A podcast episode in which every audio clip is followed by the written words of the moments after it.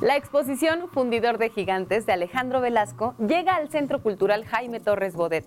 Vamos a platicar con el artista en este lunes de Todo Politécnico para que nos cuente en qué se inspiró para sus creaciones. Quédense con nosotros.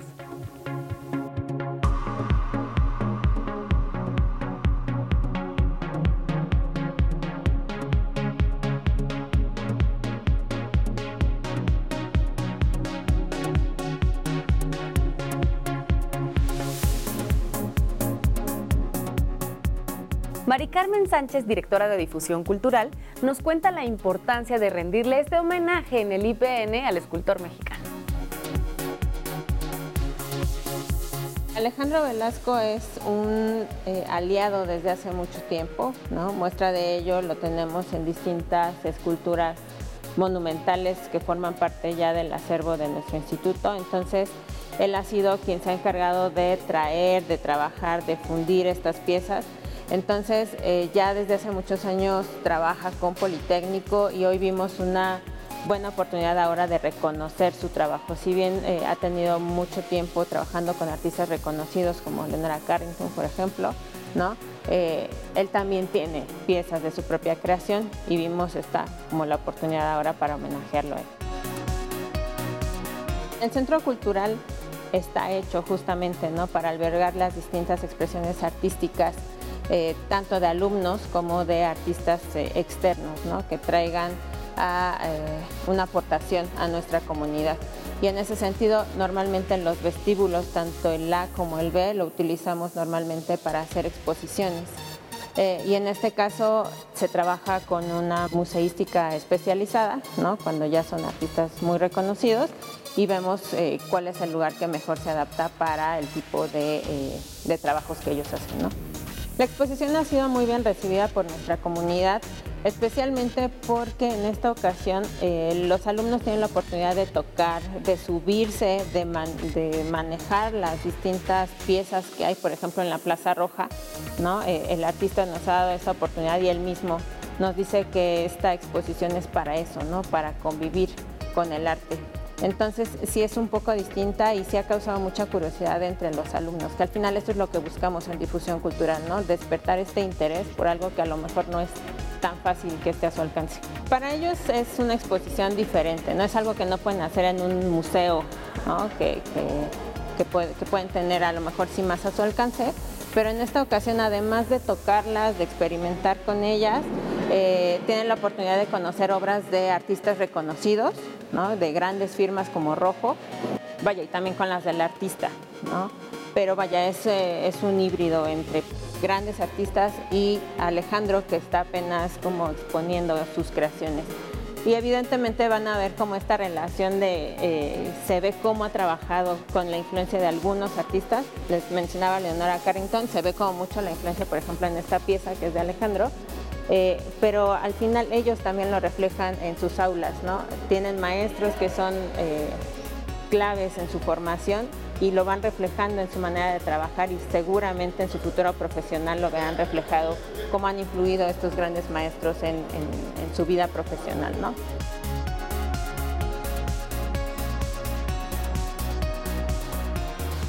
Esta exposición es tanto para la comunidad politécnica y para el público en general. En el Centro Cultural estamos tratando de posicionarnos como un centro cultural importante en la zona norte de la Ciudad de México, donde eh, a diferencia del sur ¿no? tenemos tanta oferta cultural. Entonces, eh, todas las actividades que se hacen acá procuramos en la medida de lo posible que también sea la sociedad la que nos acompaña.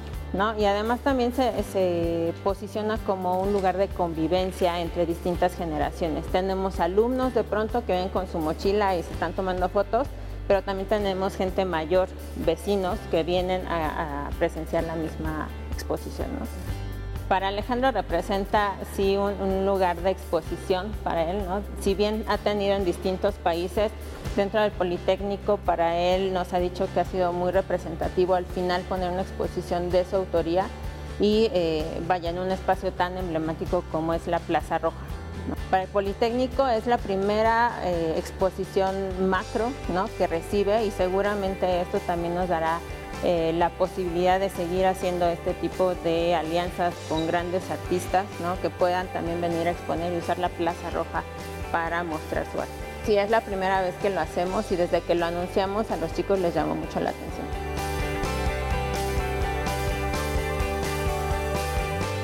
En 2024 es un año muy especial porque celebramos el 60 aniversario del Centro Cultural Jaime Torres Bodet y vaya, también la importancia que ha tenido en, el quehacer cultural del instituto, ¿no? Entonces, vamos a empezar a tener distintos reconocimientos, nosotros les llamaremos embajadores de distintas disciplinas, ¿no? Que han sido claves para el arte en el país y vamos a tener eh, exposiciones, conciertos, una presentación de, eh, esperamos, estamos en proceso con Compañía Nacional de Danza, por ejemplo, ¿no? Es decir, que el Centro Cultural también albergue a grandes aliados, grandes invitados de fuera y que a la vez conviva con eh, el talento que se desarrolla dentro del Politécnico.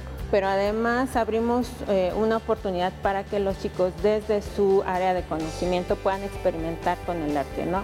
En el mes de finales de este mes tendremos el Festival eh, García Esquivel, que justamente hacemos honor a uno de los egresados politécnicos más reconocidos y que justamente encontró eh, esta parte de mezclar eh, la técnica con el arte y ha sido reconocido a nivel internacional por sus aportes en la música, ¿no? en, la, en la música electrónica, por ejemplo, o él ha hecho también los grandes intros de las caricaturas como este, los Pedro Picapiedra, los supersónicos, que todos escuchamos y no forzosamente lo relacionamos con alguien del Politécnico. En 2024, la cultura estará de manteles largos en el Politécnico Nacional.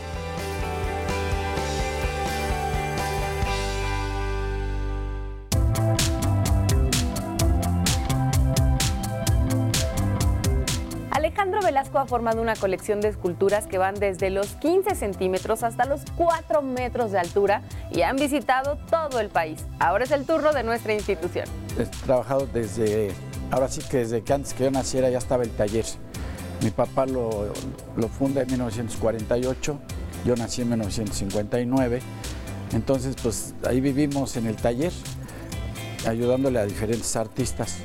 Cuando yo decido ya hacer mi obra, sí fue hace 17 años, pero antes, bueno, pues yo participé con, con artistas de la talla de Leonardo Carrington, Juan Soriano, Felgueres, Vicente Rojo, José Luis Cuevas, con muchos.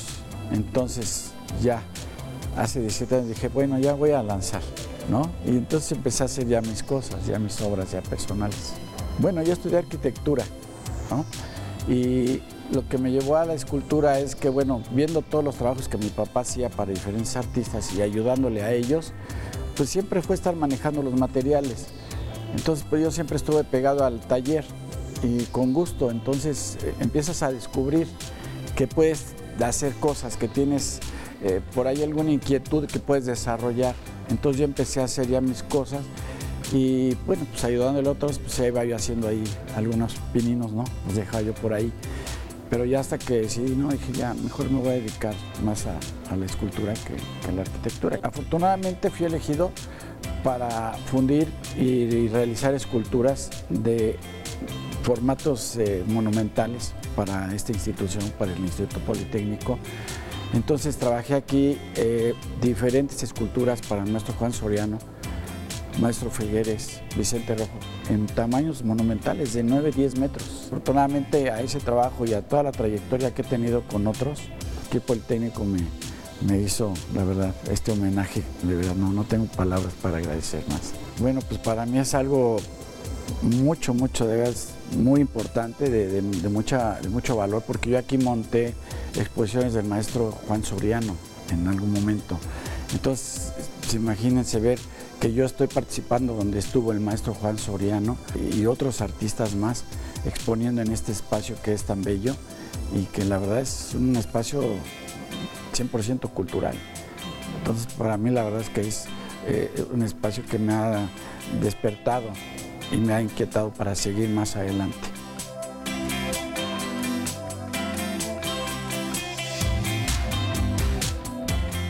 Bueno, yo los invito a que ellos se descubran, yo creo que es bien importante que ellos se tienen que descubrir, que vengan a este tipo de exposiciones y que ellos dentro de su inquietud dejen un poquito esta tecnología y que empiecen a trabajar con sus manos, que sus manos sean creadoras, porque tenemos mucho creativo y a veces no sabemos, no saben quiénes son. Yo he, la verdad he trabajado con, con chavos de diferentes instituciones que se descubren y empiezan a dibujar y empiezan a hacer algunas, algunas figuras, algunos ejercicios en plastilina, en yeso, y la verdad que son de veras unos fenómenos, ¿eh? o sea, de verdad, o sea, dices, ve lo que tienes, o sea, en las manos a veces eh, lo tienen y no se dan cuenta, ¿no? Por estar eh, inversos en otra, en otra tecnología, en otras cosas, y esto es tan hermoso que es algo que te sale para poderlo eh, demostrar, ¿no? Son emociones muchas veces y muchas veces son ideas que tiene uno y que las puedes plasmar y hacerlas en tercera dimensión.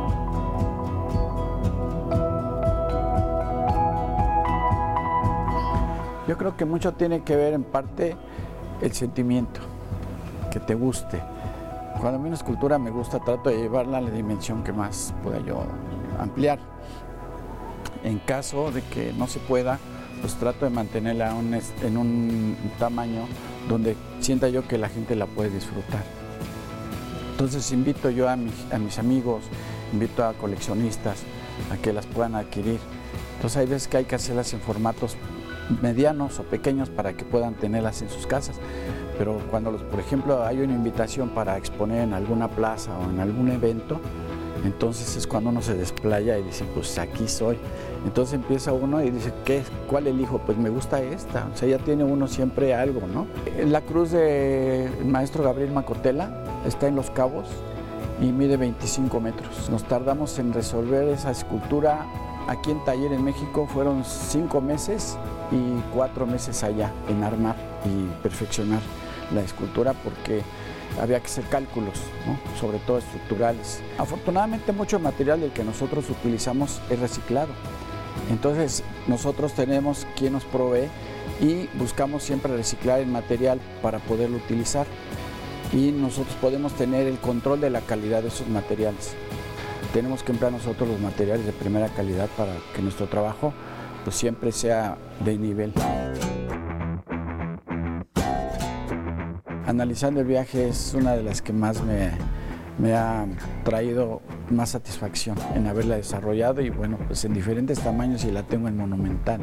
Esta escultura habla de, un momento que uno está en una depresión y va saliendo de una depresión. Entonces es un personaje que, que, tiene alas, obviamente las alas son oníricas, ¿verdad?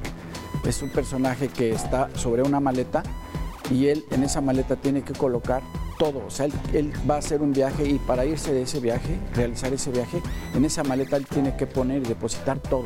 Entonces en esa maleta él pone amores, desamores, triunfos, derrotas, trabajo, todo, todo, todo, todo. Lo que él trabajó porque él está solo. Entonces ahí lo mete en esa maleta y dice, aquí se tiene que quedar. Y por último se ve y me dice, no, no he terminado. Se desnuda y mete también la ropa y dice, no tengo que llevarme nada. Y entonces él está pensando ya para decidirse a volar y hacer una nueva vida.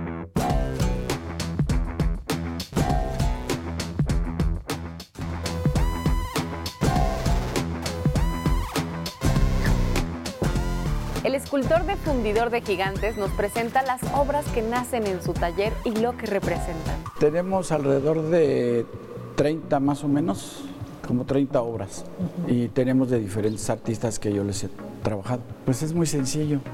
Todos los artistas que tenemos aquí afortunadamente pues son unos gigantes. O sea, yo con mucho cariño y con todo mi respeto les digo que son unos monstruos porque no saben todo lo que desarrollan, las capacidades que han tenido cada uno de ellos. Muchos ya no están entre nosotros, pero la verdad para mí haber trabajado con todos ellos ha sido escuela y son unos gigantes, o sea, han sido gigantes en toda su trayectoria porque pues las firmas lo dicen, ¿no? Las trayectorias de cada uno de ellos lo dice y para mí ha sido una satisfacción, de verdad, que como un premio, ¿no? Haber trabajado con ellos. Quisimos traer la obra que, más significado tuvo para mí de, de haber trabajado con los maestros con los, con los todos son importantes, pero lo que se nos puede facilitar más para poderlo traer y poderlo demostrar para que también la gente lo entienda y, lo aprecie, ¿no? Entonces tratamos de hacer una selección. Bueno, vamos a encontrar a Leonora Carrington, vamos a encontrar a Manuel Felgueres, Vicente Rojo, Gabriel Macotela, Pantaleón Ruiz, Jesús Mayagoitia, Benjamín Domínguez, Arturo Rivera, Alamilla, Miguel Ángel Alamilla. Bueno, había que traer las firmas más fuertes que yo he trabajado dentro de todo y traérselas a exponer aquí para que los alumnos las aprecien, vean lo que eh, estos artistas han logrado hacer, las ideas que ellos han tenido para desarrollar en tercera dimensión sus ideas y bueno, pues que a veces se ven tan sencillas, pero generarlas sí, sí es un, un, trabajo muy difícil, ¿no? Esto es bien importante porque ellos han llegado muy lejos, son artistas de alto nivel que han llegado lejísimos y que los alumnos deben de verlas y aparte que se las merecen. Yo creo que todos los alumnos merecen ver obras de este, este nivel porque a veces no los dejan entrar a museos eh, a tocarlas. Aquí pueden, pueden tocarlas. Aquí puede llegar un alumno, puede tocar una escultura, sentir las texturas, ver los colores. Eso es algo de lo que muchos artistas que yo trabajé con ellos me lo decían. ¿Por qué no los dejan tocarla? O sea, lo ves, pero lo tienes que sentir para que tú puedas apreciar bien la escultura. ¿Por qué? Porque es una tercera dimensión, no es un plano. Tienes que sentir esas formas y siempre con esa idea de que estas exposiciones son para eso, para que estén abiertas al público y las puedan ver, tocar, sentir. En algunas pueden hasta interactuar. Que esa es la idea, que la escultura se disfrute, ¿no? Al 100. Aquí lo que pedimos, pues, para que se pudiera hacer, decirles, tóquenlas, siéntanlas. O sea, son, son de ustedes y ahorita están al alcance de ellos para que las disfruten al 100%.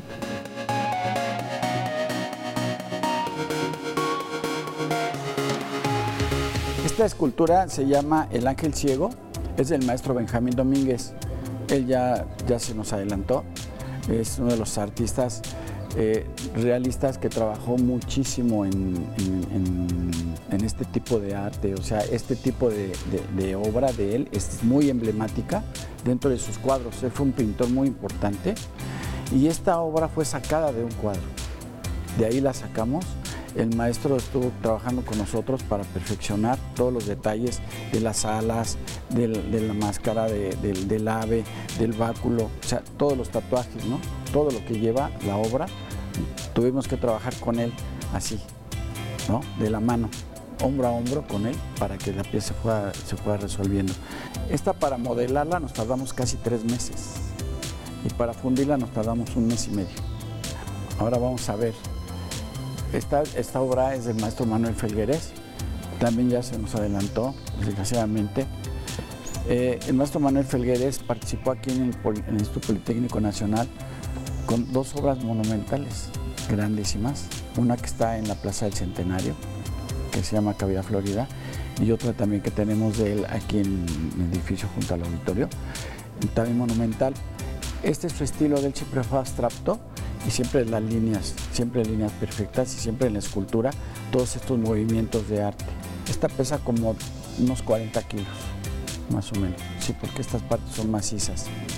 Entonces sí, tiene peso y la base. Todas estas líneas ya en fundición sí, es, sí tienen mucho trabajo. O sea, afinar todo lo que lleva eh, de, trabajo perfecto en, cuanto a volumen es difícil. Esta tardó casi dos meses en resolverse. Sí, para ir perfeccionando todos los ángulos como él los quería. Todas las, todas las esculturas abstractas, la mayoría, son difíciles. Tenemos otro también que hace mucha geometría como este Jesús Mayagoitia. También es muy difícil. Sí, está casi dos meses y medio en sacar una, obra del maestro. Vamos a ver, aquí tenemos la de el amigo compadre que se, le decimos Pantaleón Ruiz. Él es de Oaxaca, es un gran artista. Él estuvo trabajando mucho con el maestro, eh, fue admirador y trabajó con el maestro Gunter Gerso. Este artista este, oaxaqueño tiene mucha inquietud por trabajar cosas de niños en la escultura.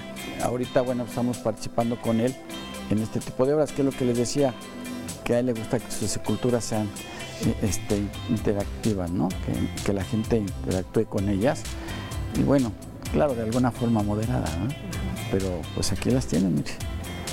Sí, trabajar todas estas, también estas geometrías en este material, también porque luego a veces los calores se pasan, entonces las eh, tuercen, hay que regresar, hay que volver a hacer. Eh, siempre hay una complicación en el armado, pero bueno, afortunadamente sí hemos sabido llevarlo. Ahora los quiero invitar para que vean la escultura que abre la exposición.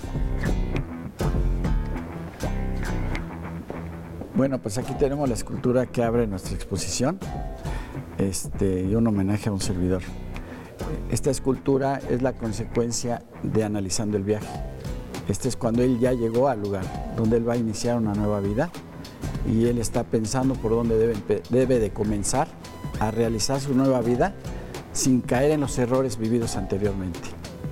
Entonces, su rostro lo dice, está pensando y tiene temores, tiene temores de volver a pisar lo que algún día le hizo daño. No, esta fue una idea mía, nadie, o sea, fue una idea que yo tuve en consecuencia de la primera. Y es pues, una idea nada más que se me vino a la mente y la, la pude hacer así. Esta escultura, eh, si nosotros la paráramos, mide 420, midiera 420 en desarrollo. Eh, pesa eh, como una tonelada 200. Me tardé en resolverla casi, casi cuatro meses y en fundirla dos meses. Y pues haberla llevado también pensando en que si tenía que llevar el mismo color de pátina, si le tenía yo que cambiar, si las facciones, de repente cambia uno, de repente regresas. Todas esas cosas y dudas que da el personaje, lo tiene uno que ir asimilando y lo tienes que ir viviendo. Entonces, como tú vayas viviendo, dices, no, la escultura debe ser así, sencilla, como va, como está desarrollada, así me gusta. Y al final regresas y dices, quitas cosas y, la dejas como, como fue la idea principal, ¿no? En, en el inicio. Hay muchas ideas, hay muchas cosas que quiero resolver. Ojalá que, que me alcance el tiempo. Yo creo que a todos los artistas les pasa y a veces quieres resolver muchas cuestiones que, que has, has tenido, que has traído arrastrando de tu vida y otras cosas cotidianas, ¿no? que tú quisieras demostrar, quisieras enseñar. A veces quieres sacar de ti tantas cosas que a veces no te da el tiempo para poderlas demostrar. Y yo lo que quiero es lo más que pueda demostrar de lo que yo traigo en mi interior, que lo aprecie la gente. Eso es lo que yo quiero, que sepan quién es Alejandro Velasco adentro, quién es. Esto es lo que soy y esto es a lo que estoy invitando que me conozcan.